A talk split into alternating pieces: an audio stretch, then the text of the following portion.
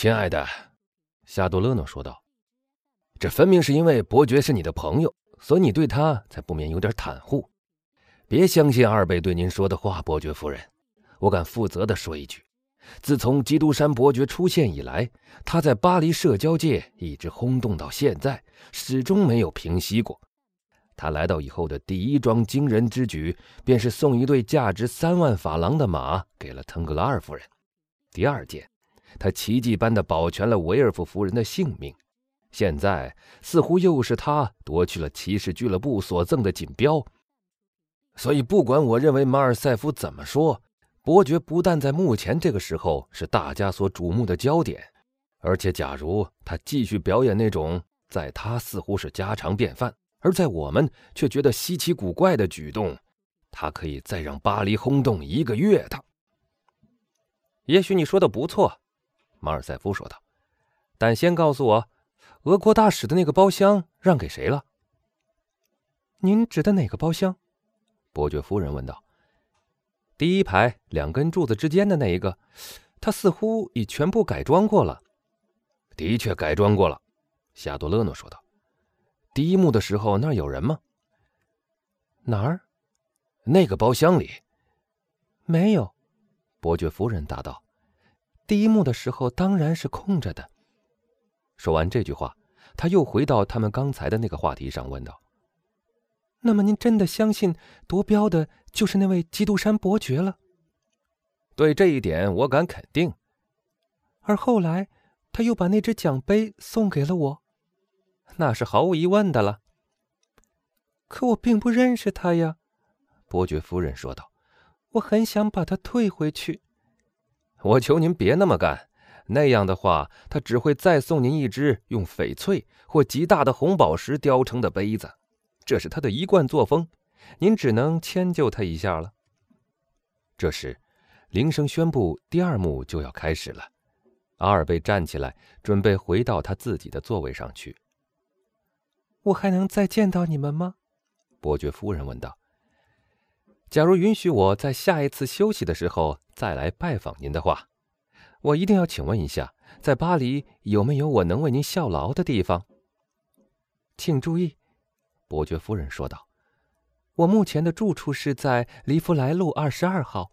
每星期六晚上，我总是在家招待朋友们的，所以你们二位现在可不能再说不知道了。”两个青年鞠了一躬，便离开了那个包厢。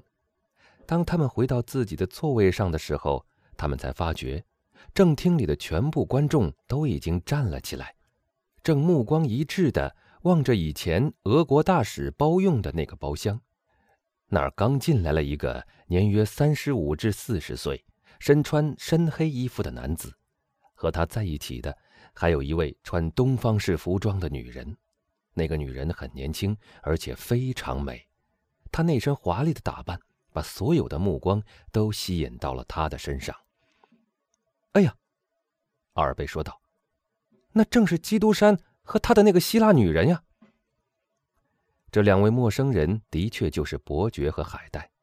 后者的美丽和他那种炫目的装束所引起的轰动，不久就传遍了戏院的每一个角落。太太、小姐们都从他们的包厢里探出身来，观看那闪闪发光的繁星般的钻石。在第二幕演出期间，戏院里一直充满着嗡嗡的声音。在一个拥挤的集会场所里，这种声音就是表示已发生了一件惊人的大事。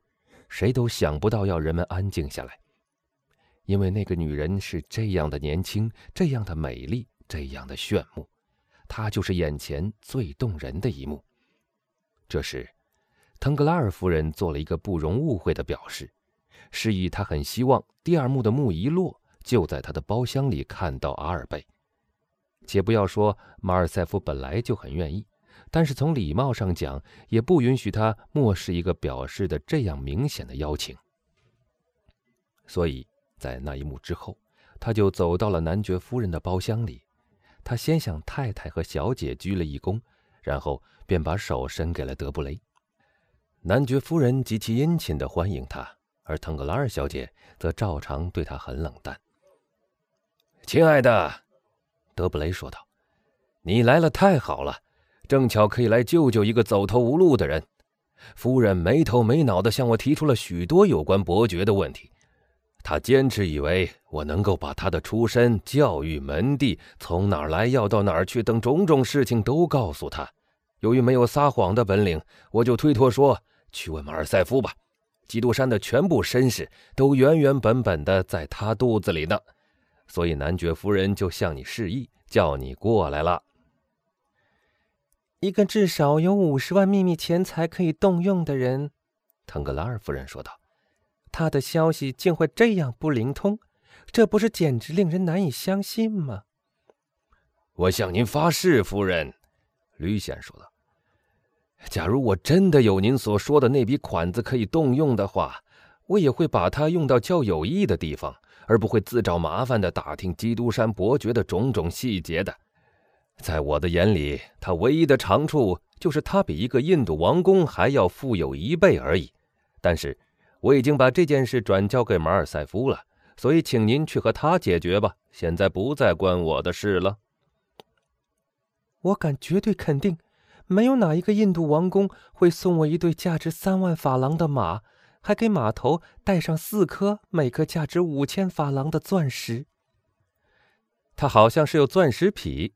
马尔塞夫微笑着说道：“我确信他像俄国亲王波廷金一样，一定在口袋里装满了钻石，沿路抛洒，就像小孩子撒打火石似的。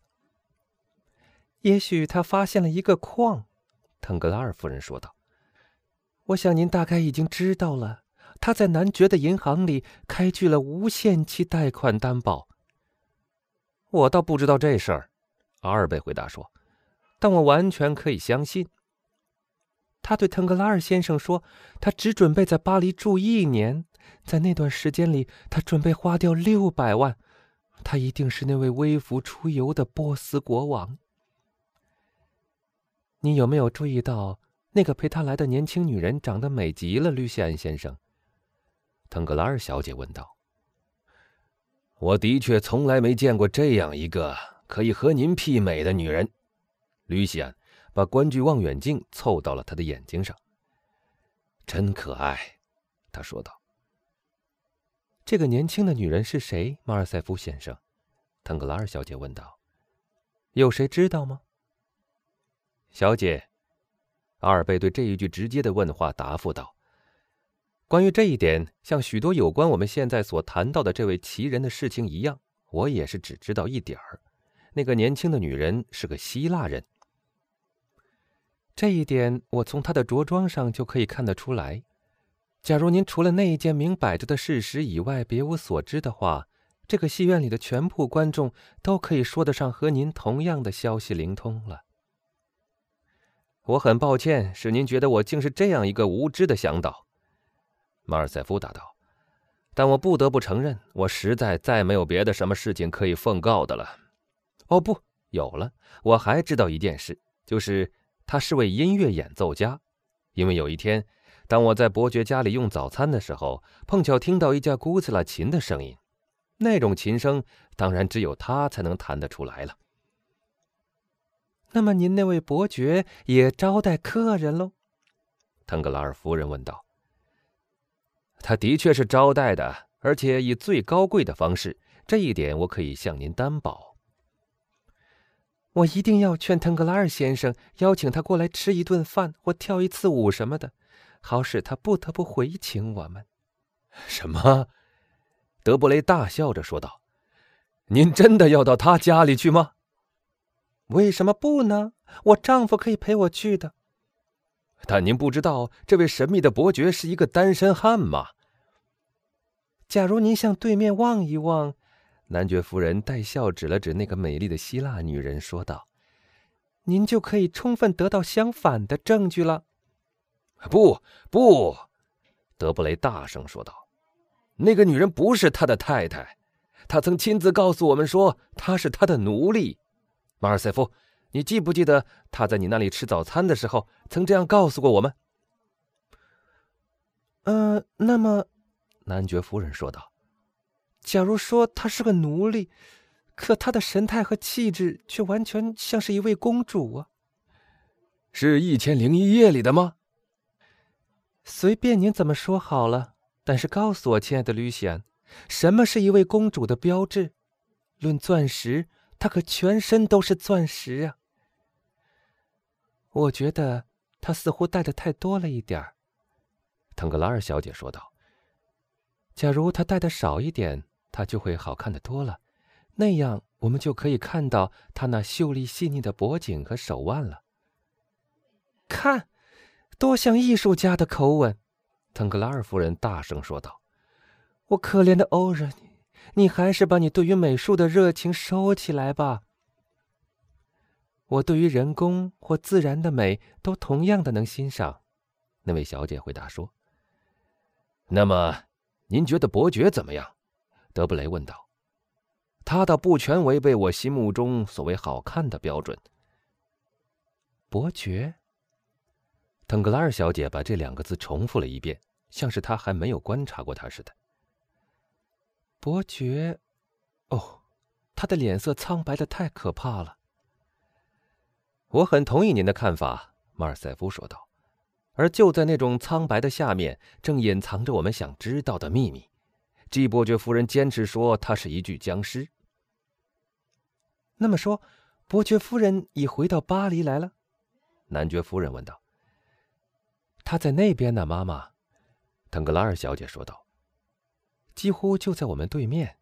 你没瞧见那一头浓密的浅色的漂亮头发吗？”“是的，是的，他在那边。”腾格拉尔夫人大声说道。“我可以对您说您应该做的事吗，马尔塞夫？”“请给我下命令吧，夫人，我在这儿洗耳恭听呢。”“嗯，那么您应该去把那位基督山伯爵带到我们这儿来。”为什么？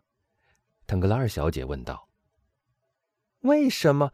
诶，当然是和他说说话呀，看看他的谈吐是否和别人一样。假如你没有这种好奇心，老实说，我倒是有。你真的不想见他吗？一点都不想。腾格拉尔小姐回答说。怪丫头，男爵夫人低声说道。他多半会自动过来的，马尔塞夫说道。您瞧见了吗，夫人？他认出了您，正在向您鞠躬呢。男爵夫人满脸堆笑的，以最殷勤的态度回复了那个礼。好吧，马尔塞夫说道：“我就是牺牲自己好了。再会，我去瞧瞧有没有机会可以和他讲话。径直到他的包厢里去，这是最简单的办法。但我从没有经过介绍呀。介绍给谁？”那个希腊美人儿，您不是说她只是一个奴隶吗？可您却坚持说她是一位公主呀！不不，我不敢进她的包厢，但我希望她看见我离开了你们，就会从她的包厢走出来。这是可能的，去吧。马尔塞夫鞠躬以后就走了出去。正当他经过伯爵的包厢，门开了，基督山走了出来。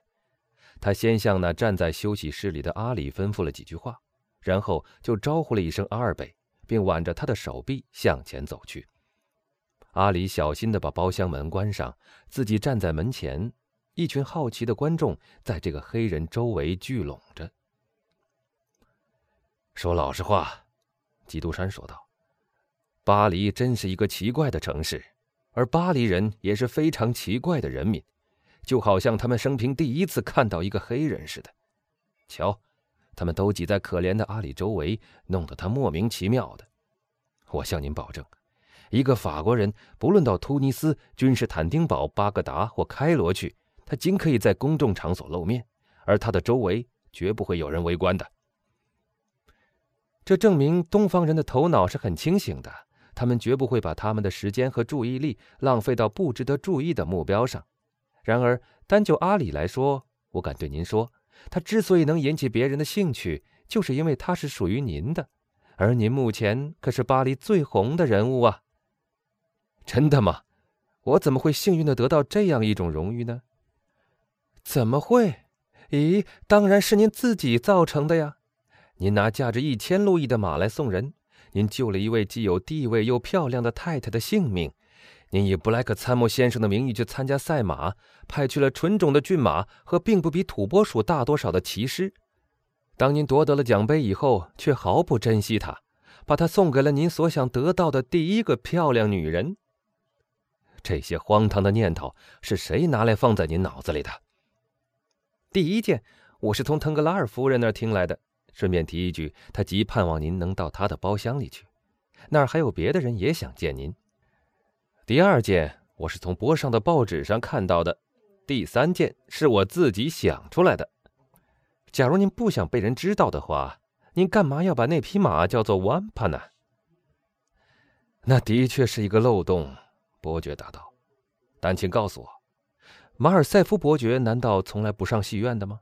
我刚才望了一遍，但始终没能看到他。他今天晚上会来的，在戏院的哪一部分？大概是在男爵夫人的包厢里吧。那个和他在一起的可爱的年轻女子，就是他的女儿吗？是的，真的。那么我向您道喜了。马尔塞夫微笑了一下。这个问题我们将来再讨论吧，他说道。您觉得那首曲子如何？什么曲子？就是您刚才听到的那个。哦，既然作曲家是一个人，而唱歌的又是德奥奇娜，所谓没有羽毛的两脚动物，这也就算很不错的了。哦，我亲爱的伯爵，您说这句话就好像您可以随意听到天上的第七交响曲似的。您说对了一部分，当我想听那种凡夫俗子们从来没有听到过的极美妙协和的乐曲的时候，我就去睡觉。好极了，那是再合适不过的了。睡吧，亲爱的伯爵，睡吧。歌剧就是为催眠而发明的。不，你们的乐队实在太吵了。我所说的那种睡眠，必须要有一个宁静的环境，而且还得注于某种药剂。啊，是那著名的大麻吧？一点不错，子爵。当您想听音乐的时候，来和我一起用晚餐好了。那次和您一起用早餐的时候，我已经享受过那种优待了。您是指在罗马的那次吗？正是。啊，那么我想您大概听到海带的琴声了吧？那个远离故乡的可怜的人，常常借玩弄他故乡的乐器来给我做消遣的。马尔塞夫没有继续在这个题目上追问下去，基督山也陷入了一种沉思。这时，启幕的铃声响了。想必您可以原谅我暂时离开您吧，伯爵说道，然后就转身向他的包厢走去。什么？您这就走了吗？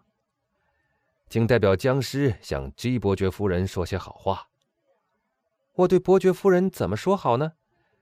就说，假如他允许的话，我准备今天晚上抽空去向他致敬。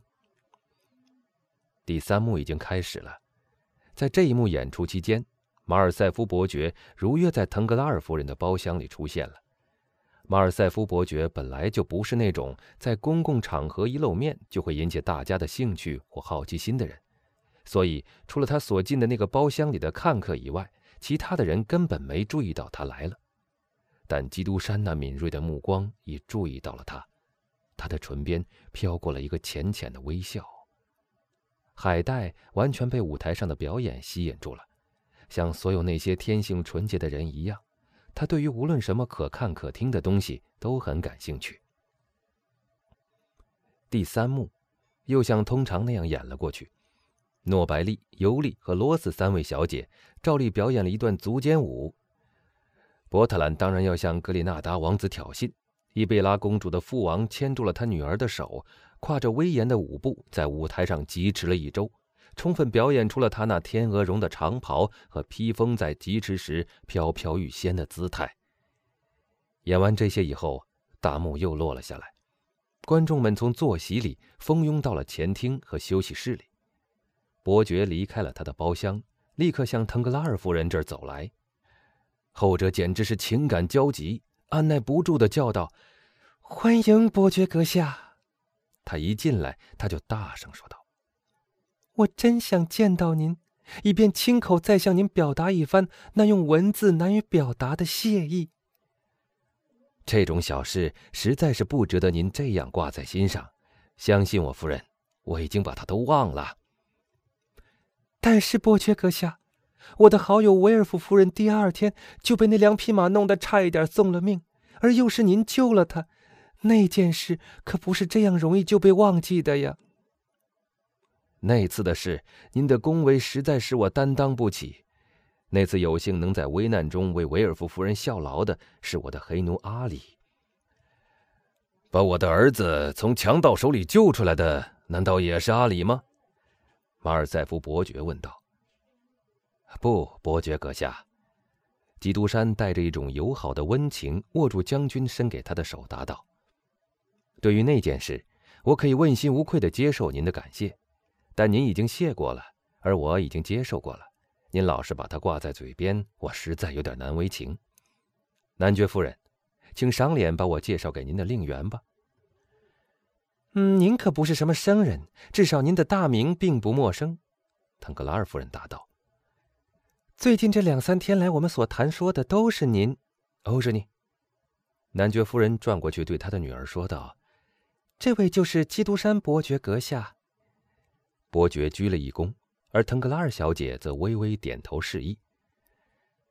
今天晚上您带了一位可爱的姑娘来，伯爵阁下。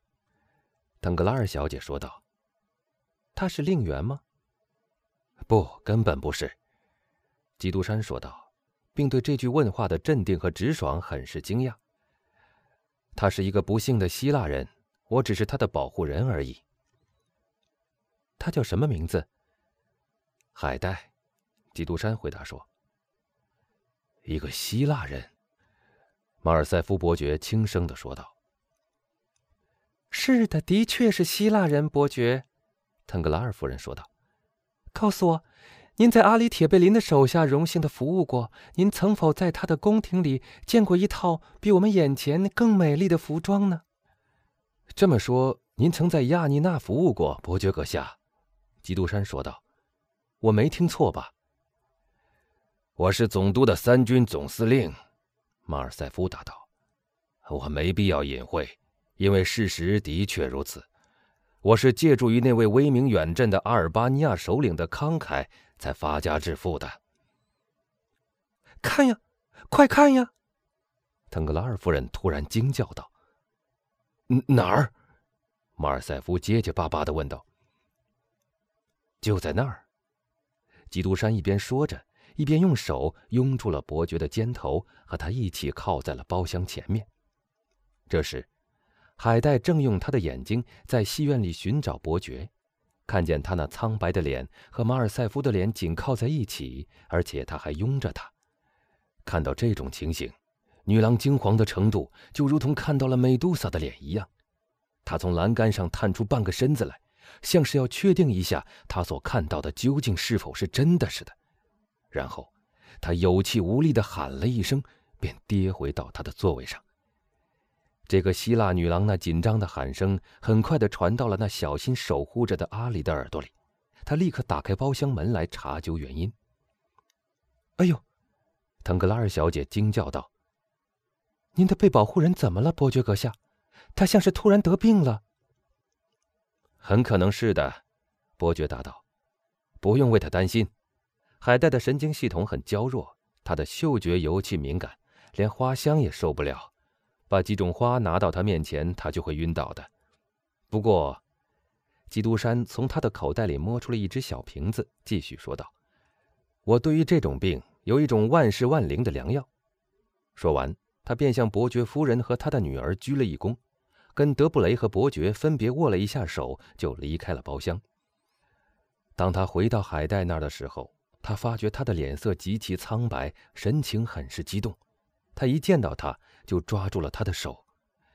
基督山注意到那年轻姑娘的手又湿又冷。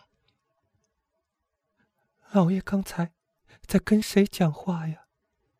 他用一种颤抖的声音问道。“跟马尔塞夫伯爵。”基督山答道。“他告诉我说，他曾在你那威名远震的爸爸手下服务过。”还说，他是靠了他才发家致富的呢。啊，那个混蛋！海带大声叫道：“把我爸爸出卖给土耳其人的就是他，而他自吹自擂的那笔财产，就是他出卖他的报酬。你知道那回事吗，亲爱的老爷？”这件事，我在伊皮鲁斯多少听说过一些。”基督山说道，“但详细情况我并不知道。